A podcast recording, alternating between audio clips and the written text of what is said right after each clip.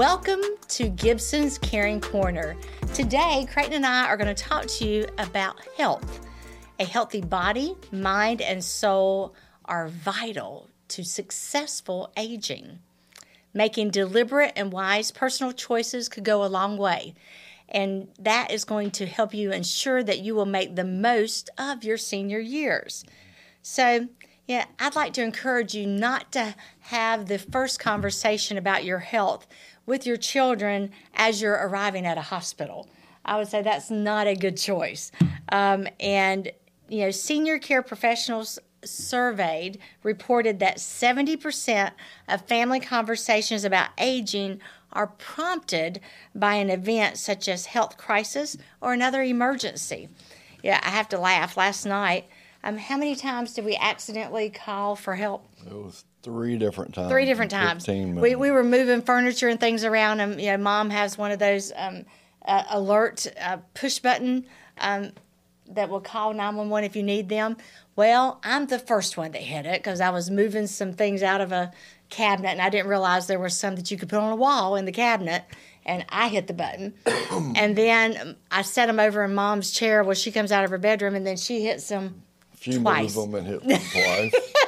so so anyway those And are some good things to have though if you need easy access because they work great Oh, too good. They call my cell phone every time. Ah, all right so you know assessing your health you know as a daughter yeah i can look at my mom and i can assess her health which she doesn't really enjoy whenever i say mom No. yeah, you're looking a little frail. I really wish you would eat more. Uh, why don't you go for a walk with me? It, uh, it just doesn't come out the way it should from time to time. Because what I'm saying, I'm saying because I care about her. But what she hears is, well, you're forcing me to eat. Well, I may not want to go out and exercise. And so sometimes it's just difficult um, and, and encouraging in the right way for someone to, to do what they need to do to take care of themselves. So, Creighton, you have any suggestions for us? Well, in our situation, it's challenging every day, but um, you know, we we do try to encourage at least walking and getting out and walking up and down the street. Um, we do try to get her just to get up out of the chair or out of the bed and and have some movement. So, if you were um, assessing yourself, would you consider yourself to be physically healthy? Would you? On the most part, yeah. Um, a little overweight, but we're working on it. Yeah, we are. We, we're losing weight, so that's great. I hope y'all can tell that by looking at the different series. So that Yeah. we are working hard at that. Um, but being physically healthy, it's important. Um, it, the more healthy you are, the more movement you can have, the more Wow. energy you'll have, the more desire to get healthier is there. So, you know, assessing yourself and ask your loved one, ask your mom or dad. You know, if you were to consider yourself not healthy or healthy, you know, tell me about that. Ask them what they would do, not tell them what they need to do, but ask them what they would do to make themselves feel healthier. Yeah. And and it may be some of the exact same things that we're talking about right now. yeah. You know what? What do you think you could improve on? Um, and how healthy do you really want to be in your retirement years? I really doubt anyone's going to say, I think I want to be a couch potato. I don't think they will. I guess it depends on how hard they work uh, dur- during their life. They may they may enjoy being a couch potato. True. We do find a lot of people stuck in a recliner from time to time, and I'm going to say that is not a good choice. Um, a recliner can be okay to sit down and watch a TV, um, but it's not someplace you need to stay in. Right. So, um, yeah, there's different pros and cons. Yeah, mm. there are recliners that are mm. automatic that will push people out of their chair. But if you get those, then you're no longer using the muscles that help you get out of the chair. So, You, you need to have a balance, not just stay in the chair all the time. Exactly. And I know we've mentioned this before, but I would like to mention it again. If your loved one is getting unstable, if they're falling, if they're getting really frail, then there is a fall risk program with Medicare that the primary care physician can order. And a physical therapist can come in, or your loved one can go to physical therapy to rebuild strength. You know, whenever you lose your core strength, you know, your core, that creates um, the likelihood of falling because that core strength keeps your balance and you need that. Keeps you stable. Keeps you stable. I was reading like what's one of the top exercises to keep you stable? It's a squat. Huh. And if you've not done those in a while, they are difficult. So I did try some of those yesterday. Creighton got to watch me do maybe 10, uh, but I had to do them at different time settings. I couldn't do just straight 10. So I need to work on that my own self. So that, that's a good, a good thing to do. Um, another one was to lie on the floor, put your feet up on a chair, yeah. and do sit ups that way. So that also helps you build your core strength and using your opposite elbow to knee as you're doing those sit ups. So those are just a couple of things that are that are fairly easy um, to help you build some strength. So how about your mind? Um, you know, we also want to consider um, your mental um, ability as well.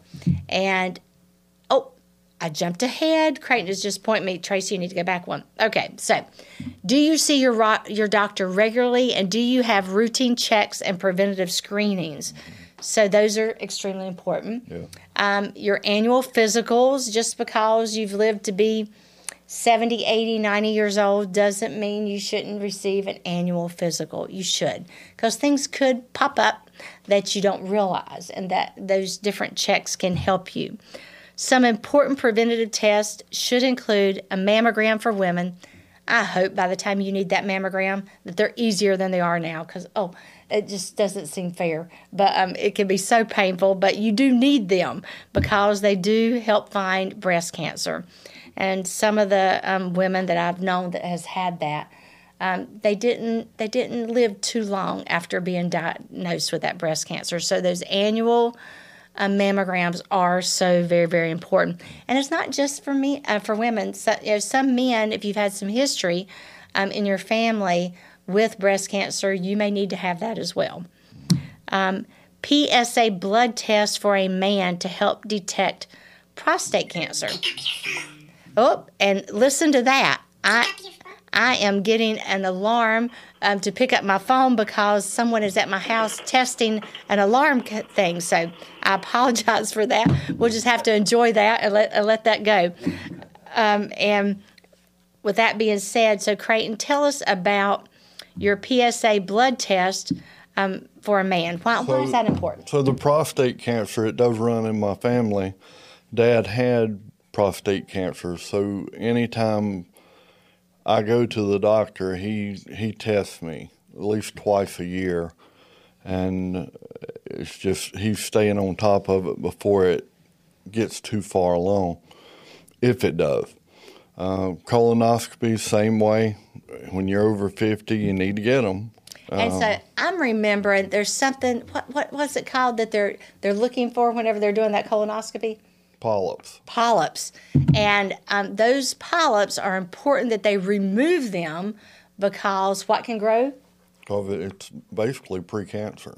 Precancer. So if you have a polyp, that is precancer, and you need to get those things removed. Yeah. So just think about that if you don't get a colonoscopy and you don't get those things removed, how are you going to feel if you have to wear a colostomy bag with everything going on the outside? So, whenever you're 50, you need to have that colonoscopy, and it just is what it is. We need to make sure that um, you're taken care of and to get that test. Yep. And next are memory tests to assess mental acuity. So, um, those tests are, can be done with your general practitioner. They may ask you things like Who's the current president? What's the day? What year is it? Um, they may ask things, they may ask you to count backwards from 100. Um, things of your daily activity, but seeing how well you can remember. Now, if you can't remember where you placed your keys, or where your pocketbook is or your cell phone, yeah, those are just normal. If those are the things you've lost all your life, me. Yeah, that is a normal part of um, of life. I remember one year I lost some keys um, to the Balloon Fest um, because that was something I helped with, and I think it took me two years to find those. And they were in a box down in a box of old T-shirts, and I did find them, but they had fallen down in there. But yeah, um, but that's just a normal part of aging.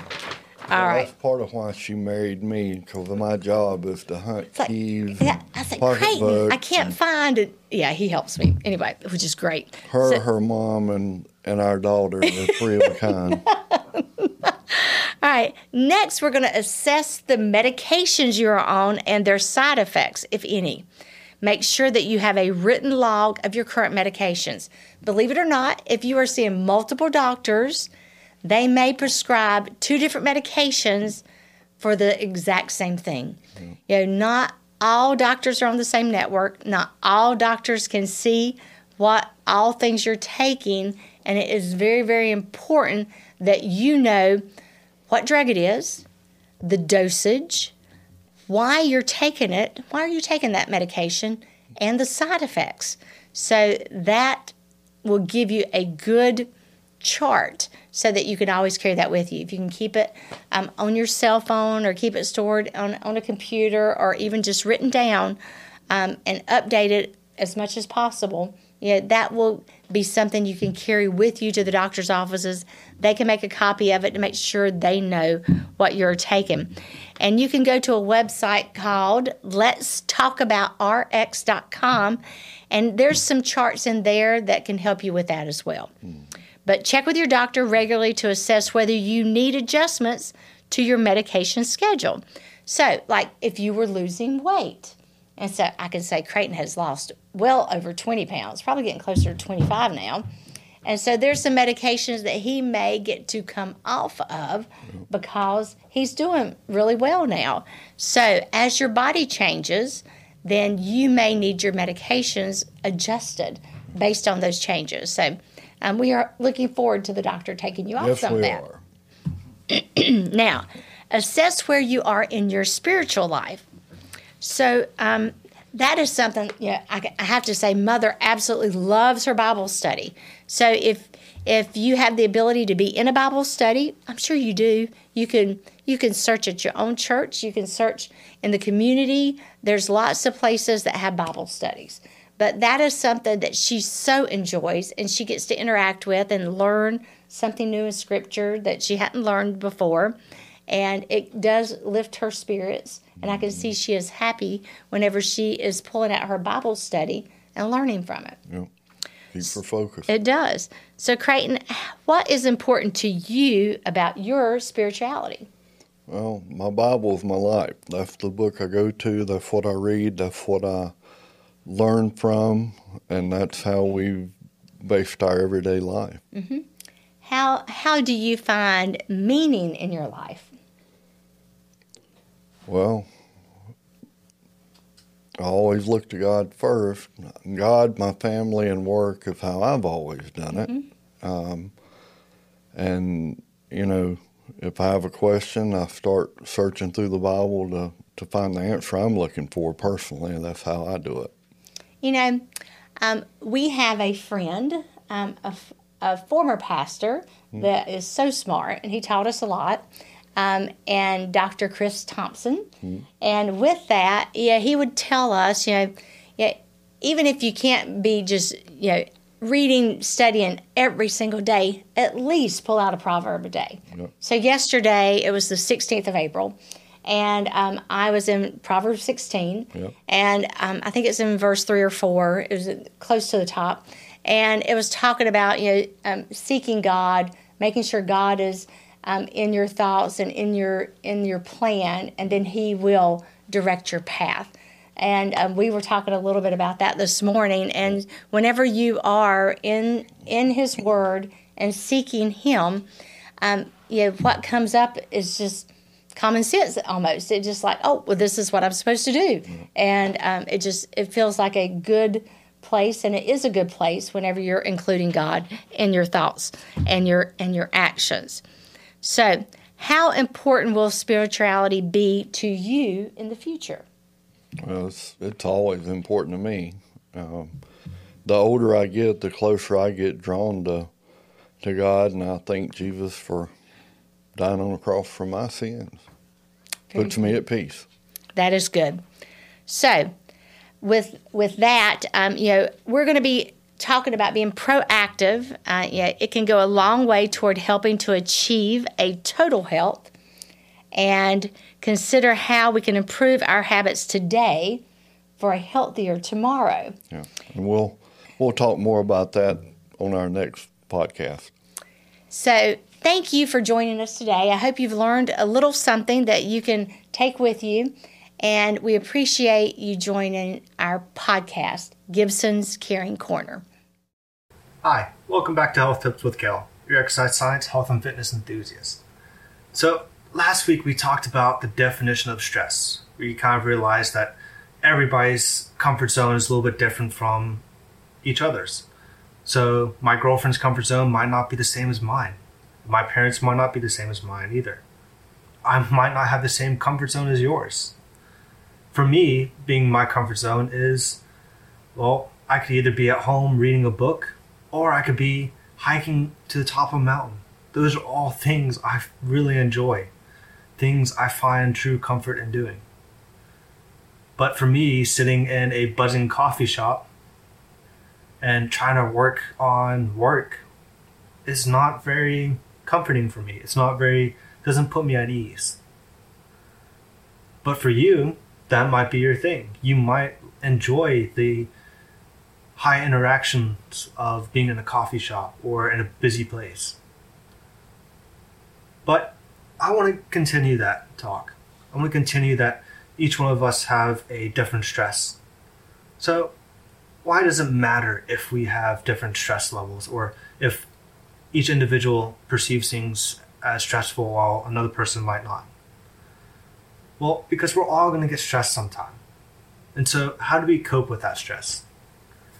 Well, I want to figure out what can we do before that stressor arises that would allow us to approach it in more of a positive uh, light. So, we know that stress is independent, individualized. But with that, we also can tell, or we can also say that stress is either an opportunity or threat based on our mental state. So, if you are happy, you're going to respond to something much different than if you're upset or angry about it. So for you, maybe getting that extra work assignment at work, if you're in a bad mood, that could really just throw throw you off the hill there. It could be way too much, and you'd be like, you just want to give up. You might go into a rage over it, maybe maybe throw a fit. But if you're happy and you're already feeling good and you're ready ready to tackle the day, and your work throws on that next opportunity for you, and they say, "Hey, we really need to get this done. We know this is something that you're not specialized in, but I think we can, or we think that you could really improve your overall professionalism or your overall skills by tackling this for us. Can you do it?" For you, you might see that as a challenge. Yes, it's going to be stressful, but it's also an opportunity for you to grow and learn something new. And you never know, you might actually really enjoy it. So, stress is also perceived, or we can also deal with stress based off of our current mental state. So, how do we make sure that we're in the best mental state we can be when something unexpected comes up? Or when we say, oh, they won't give me much more work, I'm almost finished with this, and yet they still do. How can we deal with that in a more positive, happier way? Well, so things to prepare ourselves throughout or throughout the day or in the early morning of the day is reading the Bible, even if only for five minutes, or maybe just reading one scripture, or if you have that one of those apps out there that gives you a little scripture at the beginning of the day as their verse of the day. Maybe even just reading that, that can put you in a good good mindset. Maybe you need a little bit more, maybe you need 30 minutes a day. Then do 30 minutes a day. Read for 30 minutes. Doesn't have to be the Bible. Bible's a good way, but maybe just reading a book for 30 minutes is a good way to put you in a more positive mindset. Exercise or physical activity first thing in the morning is known to help boost your mental state, help to make you feel more productive throughout the day. Meditation or mindfulness. Personally, for me, if I had to meditate right after I woke up, I'd probably be right back to sleep. I can't do meditation first thing in the morning, but maybe for me, meditating during a morning break, if I have one, or maybe meditating during my lunch hour. That could be a beneficial thing for me that helps me stay in a more of a positive mindset throughout the day. Other things are, as I said, reading a good book, praying, listening to your favorite song, getting seven to eight hours of sleep at night. I don't know too many people out there that are feeling really great and really good and ready to tackle a day if they've only had four hours of sleep. A lot of us are very groggy, very. Uh, sometimes you can come off as frustrating or angry all the time because we just don't have that sleep. But how good do you feel when you get the right amount of sleep? You feel pretty good, don't you? But that also means not getting too much sleep. Because there's been times I know not just for myself, but I know a lot of people that will get 10 hours of sleep at night thinking, oh, this is what I need. But then you still wake up super groggy and you still don't want to do anything throughout the day. So that seven to eight hours is really good for you. Really try to aim for that. Grabbing a healthy breakfast by yourself or with a friend. That's a great way to start off your day. Eating healthy helps our minds, our bodies to perform at its very best. I guarantee you most of you feel a lot better after eating fruit compared to eating a donut, especially later on throughout the day. Practicing gratitude. So being grateful for what you do have. That's a great way to keep yourselves in a positive light. Also, setting intentions for the day via writing down your goals, tasks, or what you want to accomplish. And maybe that's something that you need to do. Maybe you're a very busy person and you need a way to be more organized. So maybe just writing down what do you wish to accomplish that day. And personally, I actually recommend writing down just one thing that if you can only do that one thing that day, what would it be to make you feel what would that goal be if you could only do that one thing and still feel productive throughout that day? So, I just want you guys to take this list that I gave you of 10 things and maybe just find one for yourselves over the next week that would help you get your day going on the right foot. That would help you guys start off in more of a positive light each day. And I'll see you guys again next week. Thank you again for joining Health Tips with Cale. Now it's time to go back through time and listen to the stories of Elizabeth Anne Rinehardt Gibson in Mooresville, North Carolina. Once granddad killed two horses, two fine horses, for dad. He had ridden the cul- cultivators back and forth and never rested the horses until they died of heat stroke. That made everyone feel horrible. I must have been five or six when Duke Power came and put in electricity. Before electricity, we had the old fashioned ice box. We had to buy 50, 75, or 100 pounds of ice to keep things cold or to make the ice cream once in a while. What a treat! Ice cold milk was so delicious to drink, and iced tea once in a while was another delightful treat. Mother was such a good cook and always served healthy, tasty foods. The old kerosene lamps and lanterns were a way of life until we finally did get electric lights. I recall Mother being ill and in bed. Dad sent for a doctor. Dr. Creighton Wren came to see her. She was in the back of the fire room or family sitting room in bed. The overhead light with its 40 watt bulb was the only light available. The slop jar was under the bed, and everyone was sitting around the fireplace to keep warm as the doctor proceeded to do his examination of Mother. Dr. Wren said, Damn, is that the only light you got? He cursed for a time, but got the job done. He would not ever have had an electric, we would not have ever had an electric refrigerator had it not been for Ruth. Virgil had gone to the army and she had to break up housekeeping, and she and Brenda moved to Mount Pleasant, New Jersey, to live with her brother in law and husband. She let mother and daddy use her electric refrigerator. That changed our way of life from then on. The only thing every time I walked near that refrigerator, it shocked the fire out of me. Should I ever touch it anywhere, it sent me into orbit. It had no ground wire or something. Anyway, I was the only one it shocked. One way to keep me from, it was definitely one way to keep me from eating. If our power bill came and was over $2.50 or $3, my dad would have a cursing fit. He wouldn't let us listen to the radio the next month. What would he think today if he saw my $150 and more electric bill sometimes? When I was eight or 10 years old, one Sunday morning when Jack and Alice had taken Dad and Mother to Aunt Stella and Uncle Jim Udy's for the day, Sarah, Jeanette, Bill, John, and me were left to get our own lunch. We played ball in the barnyard. Doug Dalton, our neighbor, approximately my age, was there. He came most every day to our house. He would help with the chores, follow Dad, and ask for a chew of his homemade chewing tobacco, which Dad gave him. As we all played in the barnyard, we saw Bob and Fred Garrison walking above the barn. Sarah said, Hey, sit on the hog pen fence side by side. Doug, put your arm around Ann. Well, he did, and yes, you it did provide a real fist fight between Bob and Doug. Bob told Doug that Ann was his girl and he wasn't going to have him put his arm around his girl. Then John Blaine, my nephew, was riding me home on his bike, and Bob jerked him off the bike and started a fight.